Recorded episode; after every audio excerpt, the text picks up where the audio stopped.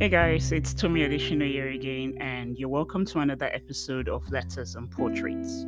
Today, I'll be talking about one of my favorite words, but before I get to that, I just want to remind you to push the subscribe button, relax, turn up your volume, tell someone about this podcast, and most importantly, remember that Jesus loves you, and I'm here to chat about it. So let's go into today's topic, and it's titled Right Here, Right Now, It's Okay. One of my favorite words, yes, I was always going to come back to that, is pause. P A U S E, pause. I like the pause button when I'm seeing a movie at home because I mean, movies are for moments, right? And sometimes you might just see something that is absolutely cringeworthy and you experience secondhand embarrassment on behalf of like the character. And it just gets you like ah why did this guy do this? Or why did this lady do this? Stuff like that. And it's amazing that you are able to just take in that moment there. Like sometimes I, I am literally hiding behind my pillow because I know what's going to happen next, or my mind is afraid of what is potentially going to happen next. And sometimes I'm just pausing because I have just experienced something magnificent in a scene and I just want to like applaud. Most times it happens with K dramas. No shade to people who don't watch K dramas, but you are missing. Serious.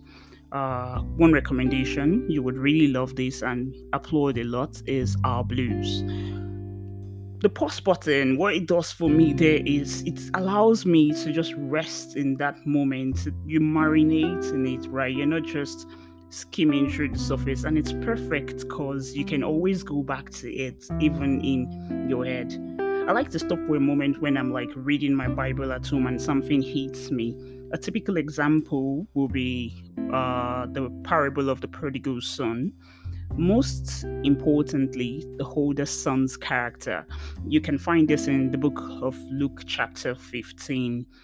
Uh, I'll delve into this in another episode, but I just remember reading it recently and my head was like just thinking about this because I, I, I, read through and then I just stopped. I, I was like, did this older son not know he was his son? Why did he ask the servants what was going on in the house? I mean, bro, you could have just walked in. I think to pause is to be aware of where you are because life is super fast. And if you're not careful, the moments slip by quickly.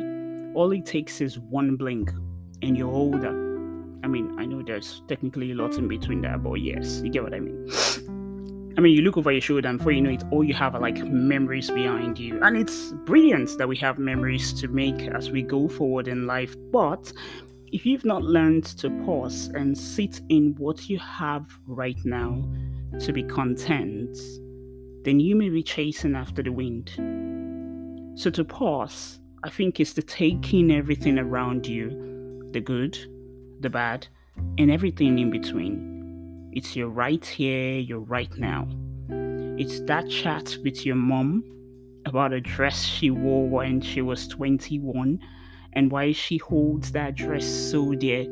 Your mom will tell you that, oh, my father got the dress for me, and now you see why it's important. And when you request things of your mom or your dad as you grow older, you see how these things become bits and pieces of your tomorrow to pause is to sit in that chat with your dad, very light-hearted, when you're telling him that his favorite football club will never win the Premier League. I'm really sorry, Dad, but it's the truth. to pause is to sort waddle out every night with your best friend. It's just one activity you look forward to doing. To pause is to grab lunch in a small homely cafe with your colleagues at work and just enjoy being there together. To pause is to look at this father across the road, the park, teaching his daughter how to cycle. To pause is to remember a friend each time you take a slice of pizza because she literally made that something you found an interest in. To pause is to lay on the couch across from an old childhood friend and catch up on the years. No phones, no distractions, just talking. To pause is to listen to your classmates read poetry in class, poetry that transcends time. They're laying fragments of their history into words that they write, and you know this because you do it. To pause is to sit in your right here, your right now, is to be grateful for every little thing that makes up this big thing called your life. So I invite you to pause and faking everything around you. It could be the big things or random small things like listening to this stranger's voice in your ears. And if you know me, maybe a friend's voice.